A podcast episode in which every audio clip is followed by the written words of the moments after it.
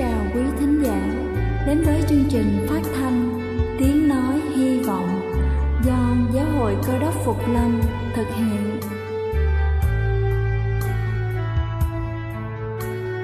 Kính thưa quý vị, Đức Chúa Giêsu trước khi Ngài về trời đã ban cho các môn đệ của Ngài một điều răn mới, đó là họ phải yêu thương nhau như chính tình yêu mà Ngài đã dành cho họ.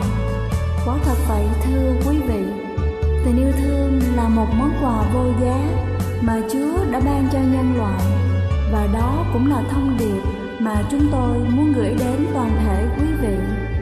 Nếu quý vị muốn tìm hiểu thêm về chương trình, về niềm tin hoặc muốn nghiên cứu về lời Chúa, xin quý vị gửi thư về chương trình phát thanh Tiếng Nói Hy Vọng, địa chỉ 224 Phan Đăng Lưu, phường 3, quận Phú Nhuận, thành phố Hồ Chí Minh, hoặc gửi email cho chúng tôi theo địa chỉ tiengnoihyvong@gmail.com. Ngoài ra, quý vị cũng có thể liên lạc với bất kỳ hội thánh Cơ đốc Phục Lâm tại địa phương gần nhất. Xin chân thành cảm ơn và kính mời quý vị lắng nghe chương trình hôm nay.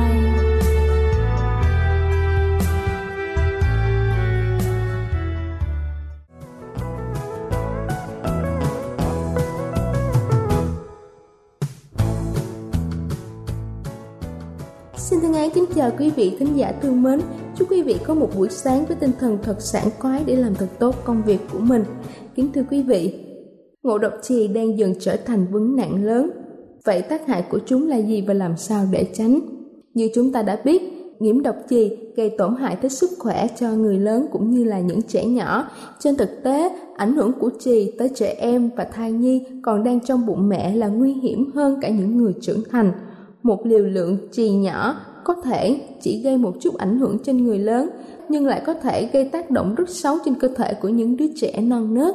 Nghiên cứu cho thấy rằng chỉ một lượng chì nhỏ cũng làm cho hệ thần kinh của trẻ bị ảnh hưởng. Nó còn có thể ảnh hưởng tới sự phát triển tầm vóc của trẻ, khiến cho các tế bào máu của trẻ không hoạt động bình thường. Nhận dạng nguồn phát tán chì gây bệnh là một trong những cách phòng chống nhiễm độc chì ở trẻ nhỏ tốt nhất. Chúng có thể phát tán từ các nguồn như là sơn quét, bụi bẩn, đất, không khí, thức ăn và thậm chí còn cả trong nước uống. Theo nghiên cứu cho thấy, nhiễm độc chì từ nước uống chiếm khoảng 20% trên tổng số nguyên nhân. Vậy nhiễm độc chì sẽ gây ra những tác hại gì? Nhiễm độc chì có thể gây ra những ảnh hưởng cho trẻ từ trong bụng mẹ, cũng như trẻ đã được vài năm tuổi. Tình trạng sinh non, người mang thai bị nhiễm độc chì có thể sẽ sinh non. Đứa trẻ sẽ chào đời trước mốc 37 tuần mang thai và việc này thường không tốt cho bé. Thiếu cân sau khi sinh, trẻ sau khi sinh dưới 2 kg được cho là quá thấp. Ngộ độc chì là một trong những nguyên nhân gây ra việc này. Não trẻ bị tổn thương, trẻ có thể bị thiếu máu, lượng hồng cầu luân chuyển trong cơ thể của trẻ không đủ, chậm phát triển. Đến một độ tuổi nhất định, trẻ sẽ phải biết bò, biết đi, biết nói. Việc nhiễm độc chì sẽ gây gián đoạn những giai đoạn phát triển này, không chỉ ảnh hưởng tới thể chất. Nhiễm độc chì còn có thể gây ra sự chậm giao tiếp và làm trì trệ việc suy nghĩ. Tính giác của trẻ sẽ luôn bị tổn thương. Các vấn đề dạ dày sẽ có xuất hiện. Các vấn đề về dạ dày có thể sẽ xuất hiện, gây nên bệnh táo bón hoặc là kén ăn. Càng nhiều độc chì đưa vào cơ thể, lại càng có nhiều vấn đề sức khỏe nảy sinh. Trẻ càng ít tuổi thì càng dễ bị ảnh hưởng bởi những bệnh gây ra bởi nhiễm độc chì.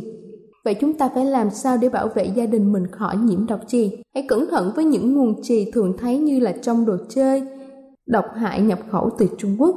Nếu có thể hãy tránh xa những khu công nghiệp nặng, chứa nhiều hóa chất, nhất là vào giai đoạn mà ở độ tuổi từ 6 tới 3 năm tuổi. Vào tầm tuổi này, trẻ rất hiếu động, có thể quen bò trên sàn và có nhiều vật lạ đưa vào miệng. Có những gợi ý sau đây sẽ giúp cho chúng ta bảo vệ gia đình tốt hơn trước những hiểm họa từ ngộ độc chì. Đó chính là hãy cẩn thận với những đường ống nước cũ. Lượng chì được gỉ ra từ kim loại lẫn vào nước sẽ là một nguồn gây nhiễm độc chì nghiêm trọng. Khi mà nước là một thành phần không thể thiếu trong cuộc sống của con người, hãy mang nước máy của gia đình đi kiểm tra nồng độ chì. Chì không màu, không mùi, không vị Vì vậy, cách duy nhất để có thể biết được nồng độ chì đó chính là phải mang đi xét nghiệm. Nước nóng sẽ hấp thu nhiều chì hơn là nước lạnh, vì vậy đừng dùng nước nóng cho những bữa ăn hàng ngày. Hãy lau dọn nhà cửa thường xuyên. Bụi bẩn bám trên mặt sàn, mặt bàn hay là trên đồ chơi của trẻ cũng có thể là nguồn nhiễm độc chì. Đảm bảo có đủ chiết sắt và canxi trong các bữa ăn của chúng ta. Kể cả khi là trẻ bị nhiễm độc chì, một chế độ ăn đầy đủ chất sẽ giảm hàm lượng chì có trong cơ thể. Hãy cẩn thận với những nơi mà trẻ hay chơi đùa, tránh những khu vực có nguy cơ nhiễm chì cao như là đường xá, khu vực chứa rác thải. Nếu chúng ta nghi ngờ nước uống của mình có nhiễm độc chì, hãy đi xét nghiệm ngay để thấy được hàm lượng chì. Hãy sử dụng những phương pháp như là sử dụng nước đóng chai, đóng bình hoặc là nước lọc qua hệ thống để uống, nấu ăn, pha sữa bột cho trẻ. Hãy nhớ nước lạnh sẽ có hàm lượng chì thấp hơn là nước nóng. Hãy sử dụng nước lạnh để tránh được ít nhiều hàm lượng chì trong đó. Nếu vòi nước không được sử dụng nhiều giờ đồng hồ, trước khi sử dụng chúng ta hãy bật vòi một lúc, sau đó hãy sử dụng. Để cho chắc chắn, chúng ta nên mang nước máy, nước giếng đi thử nồng độ chì để đảm bảo sức khỏe cho gia đình. Xét nghiệm nước là cách duy nhất để biết được hàm lượng chì trong nước là bao nhiêu.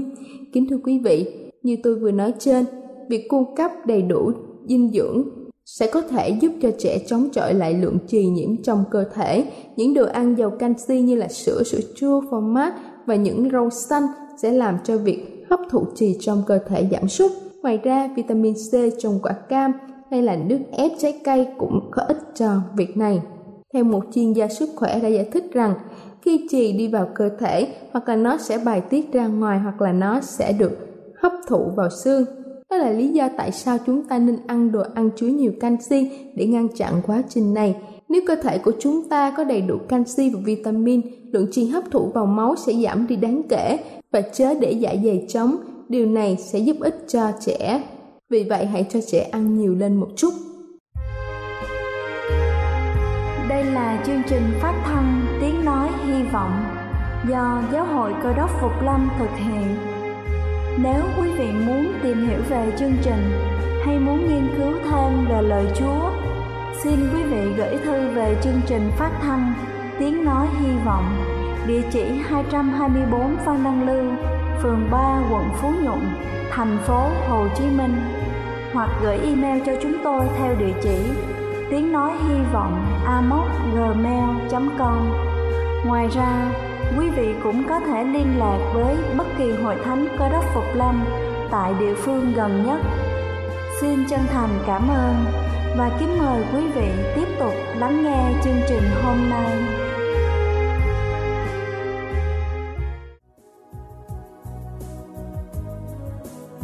Kính thưa quý vị, và giờ này trước khi chúng ta đến với phần suy điệp ngày hôm nay với chủ đề Thiên đàng là gì, xin kính mời quý vị cùng lắng lòng để lắng nghe bản thánh nhạc tôn vinh Chúa đưa tôi.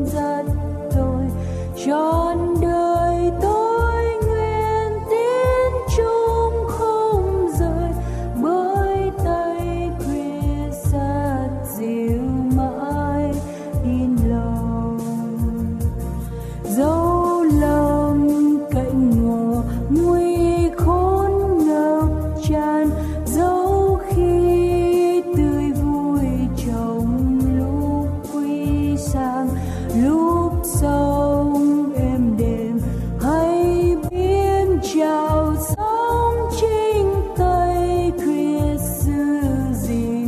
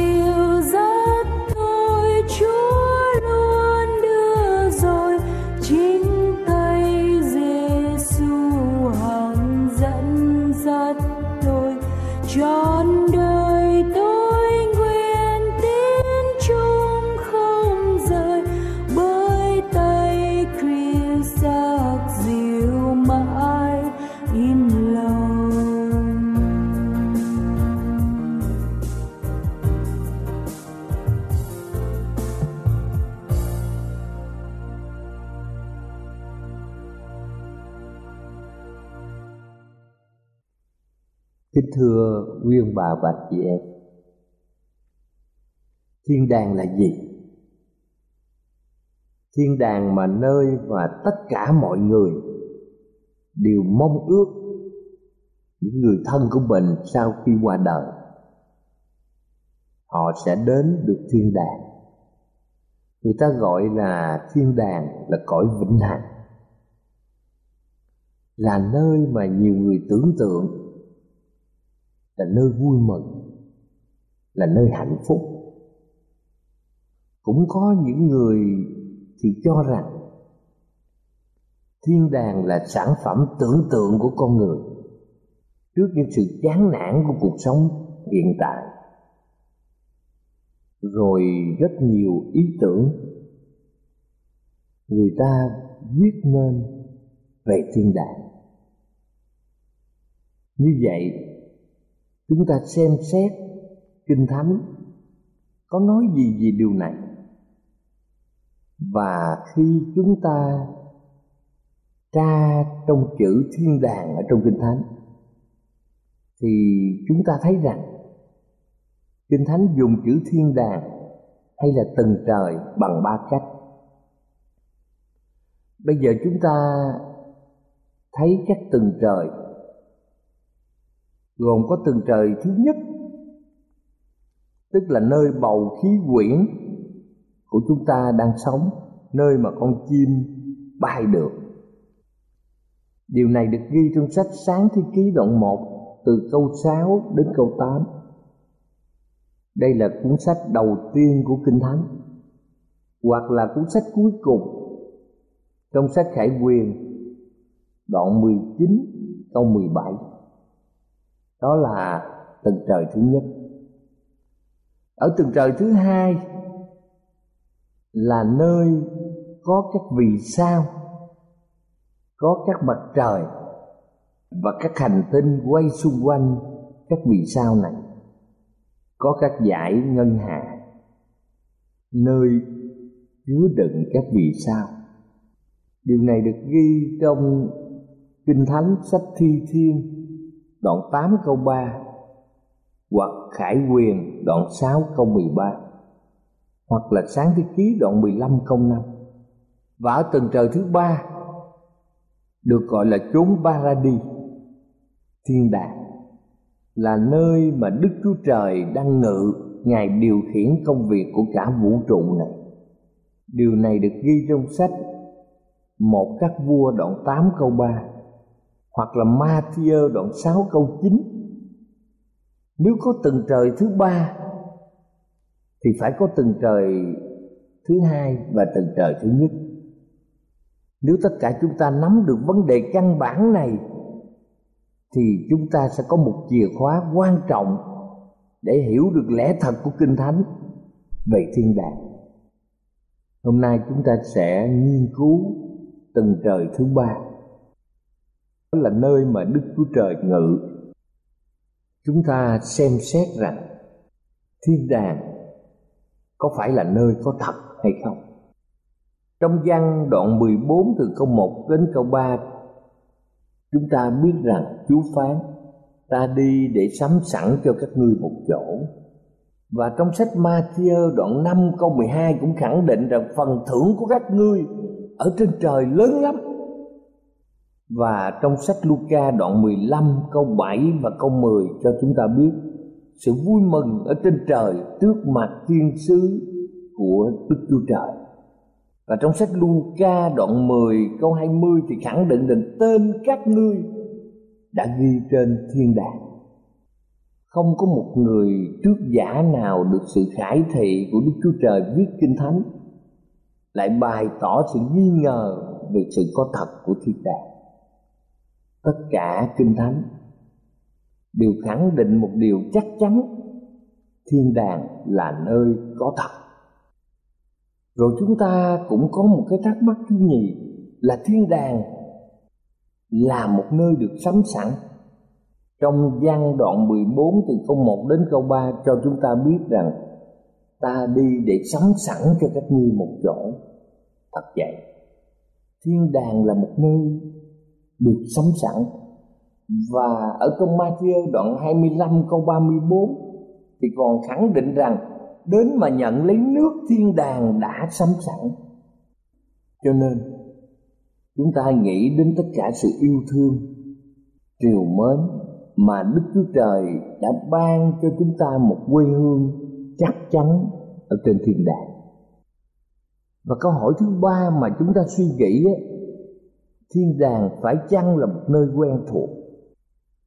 Kinh Thánh hứa với con cái của Đức Chúa Trời một cơ nghiệp dành trong các tầng trời, như một Phi-e-rơ đoạn 1 câu 4, một cơ nghiệp dành trong các tầng trời. Và Kinh Thánh cũng hứa với những kẻ nhu mì rằng họ sẽ hưởng được đất thoạt đầu. Điều này dường như là mâu thuẫn, nhưng nếu chúng ta nhớ lại vào lúc cuối thời kỳ 1000 năm sau khi lửa thiêu sạch tất cả thì quả thật thiên đàng thành thánh sẽ giáng xuống thế gian này, và địa cầu quen thuộc này sẽ được phục hồi với vẻ đẹp nguyên thủy của vườn Eden xưa, sẽ là đền tạm của Đức Chúa Trời và là nơi ở vĩnh viễn của những kẻ được cứu. Điều này được ghi trong Khải Huyền đoạn 21 từ câu 3 đến câu 5. Và chúng ta không lạ lùng gì trong sách Khải Huyền đoạn 21 câu 1, câu 2 và câu 10: Giăng thấy thành thánh từ trên trời giáng xuống. Thật vậy, trong Khải Huyền đoạn 21 câu 3 cho chúng ta biết đền tạm, tức là nơi ngự của Đức Chúa Trời ở giữa loài người. Trong sách Roma đoạn 4 câu 13, Đức Chúa Trời hứa với tổ phụ Abraham rằng ngươi sẽ lấy thế gian làm cơ nghiệp. Và trong sách Hê-bơ-rơ đoạn 11 câu 14 đến câu 16 cho chúng ta biết rằng quê hương của kẻ được cứu được gọi là quê hương tốt hơn, quê hương ở trên trời. Vì có sự tương đồng về bản tính và tình trạng nên Kinh Thánh phối hợp với sự mô tả về thiên đàng hiện nay đang có với sự mô tả về thiên đàng trên đất ở trong tương lai. Điều này là một chìa khóa quan trọng. Nếu chúng ta nắm được ý nghĩa thì sự hiểu biết của chúng ta đối với lẽ thật Kinh Thánh về thiên đàng sẽ được mở rộng lên rất nhiều. Chúng ta sẽ có một câu thắc mắc rằng phải chăng thiên đàng là một nơi rất thánh khiết? Thật vậy, ở trong sách Khải Huyền đoạn 21 câu 27 cho biết rằng kẻ ô uế không hề được vào thành. Và trong Ma-thi-ơ đoạn 6 câu 20 thì cho chúng ta biết rằng chẳng có sâu mọt, ten ghét. Và trong sách Thi Thiên đoạn 24 câu 3 và câu 5 khẳng định rằng ấy là người có tay trong sạch, có lòng thánh khiết. Như vậy những tiêu chuẩn mà chúng ta có mặt ở trong thành thánh, ở trên thiên đàng, đó là chúng ta có lòng thánh khiết, chúng ta có tay trong sạch. Chúng ta có câu hỏi thứ 5: thiên đàng phải chăng là một nơi rất an toàn? Kính thưa quý ông bà chị em, chúng ta biết rằng một người mà khi họ nhảy ra ở khoảng không, chắc chắn với sức hút của trái đất, chắc chắn họ sẽ bị thương hoặc là thậm chí bị chết.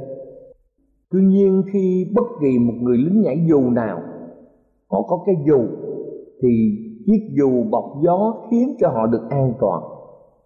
Và 10 điều răn chính là cái dù để bảo vệ cho mọi người ở trên thế giới này. Và bất kỳ công dân ở một quốc gia nào ở trên thế giới này, họ đều sống ở trong pháp luật, ở trong hiến pháp của quốc gia đó, để bảo vệ quyền bình đẳng, để bảo vệ mỗi công dân sống trong quốc gia đó. Vì thế trong sách Khải Quyền đoạn 22 câu 14 có ghi rằng tất cả công dân đều giữ điều răn. Thiên đàng là nơi mọi thành viên đều giữ trọn vẹn 10 điều răn. Và trong Ma-thi-ơ đoạn 6 câu 19 đến câu 20 khẳng định rằng thiên đàng không có kẻ cắp. Trong Ê-sai đoạn 33 câu 24 thì cho biết rằng không tật bệnh. Trong Khải Quyền đoạn 22 câu 3 nói rằng không còn bị rủa xả nữa. Và thưa quý ông bà chị em, câu thắc mắc thứ 6 có nghĩa rằng như vậy phải chăng thiên đàng là nơi phước hạnh?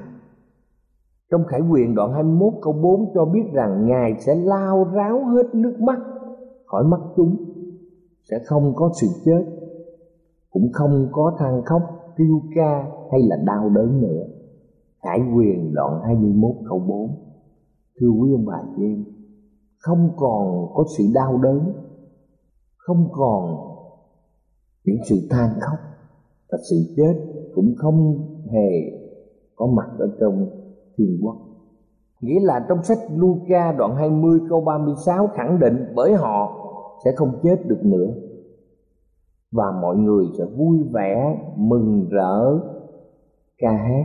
Họ sẽ được hưởng công việc tay mình làm. Và trong sách Thi Thiên đoạn 16 câu 1 khẳng định rằng trọn sự khoái lạc, vui sướng vô cùng.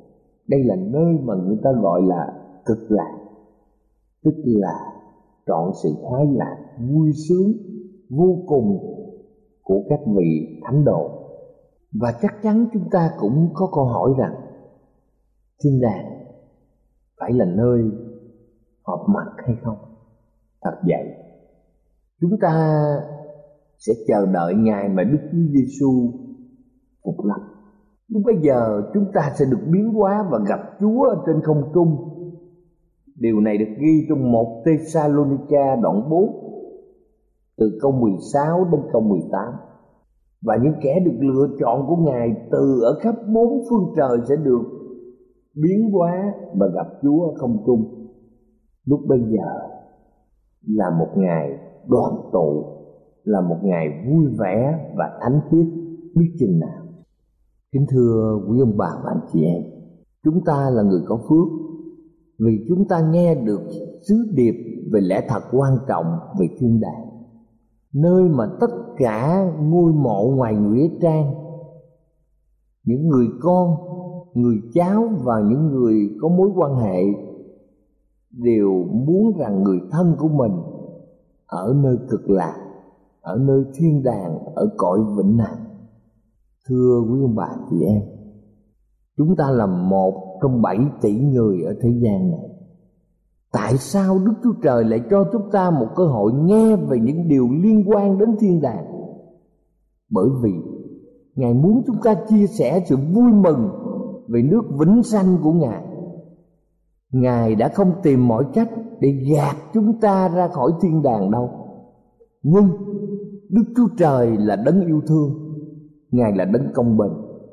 Ngài tìm cách để cho chúng ta được vào ở trong thiên đàng. Chúa có nhiều chỗ ở, và Ngài sắm sẵn cho chúng ta một chỗ ở thiên đàng. Trong Văn đoạn 14 câu 2 khẳng định rằng trong nhà Cha ta có nhiều chỗ ở. Nhiều chỗ ở này chứng tỏ rằng Đức Chúa Trời mong muốn nhiều người ở trong chúng ta. Ngài mời mọc mỗi người chúng ta, Ngài chờ đợi chúng ta biết bao nhiêu năm để chúng ta ăn năn, để chúng ta tin cậy Ngài là đấng cứu thế, hầu cho chúng ta được sống đời đời. Ai có thể chống lại sự mời gọi ân cần của Đức Chúa Trời toàn năng, của đấng tạo hóa? Kính thưa quý ông bà chị em, chúng tôi kính mời tất cả chúng ta phải quyết tâm gia nhập vào đoàn người phước hạnh, để khi Đức Chúa Giêsu tái lâm, chúng ta sẽ được biến hóa và gặp Ngài ở không trung, và chúng ta sẽ về thiên đàng với những người, và chúng ta sẽ cùng hòa nhập với các thánh để có mặt trong thiên đàng. Cầu Chúa ban phước và ở cùng ông bà chị em. Amen.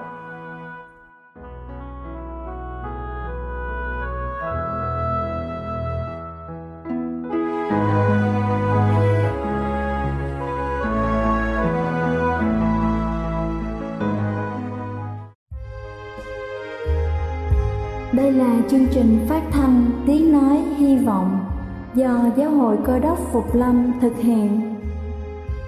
Nếu quý vị muốn tìm hiểu về chương trình hay muốn nghiên cứu thêm về lời Chúa, xin mời quý vị gửi thư về chương trình phát thanh Tiếng Nói Hy Vọng, địa chỉ 224 Phan Đăng Lưu, phường 3, quận Phú Nhuận, thành phố Hồ Chí Minh, hoặc gửi email cho chúng tôi theo địa chỉ tiengnoihyvong@gmail.com. Ngoài ra, quý vị cũng có thể liên lạc với bất kỳ hội thánh Cơ đốc Phục Lâm tại địa phương gần nhất. Xin chân thành cảm ơn và hẹn gặp lại quý vị trong chương trình lần sau.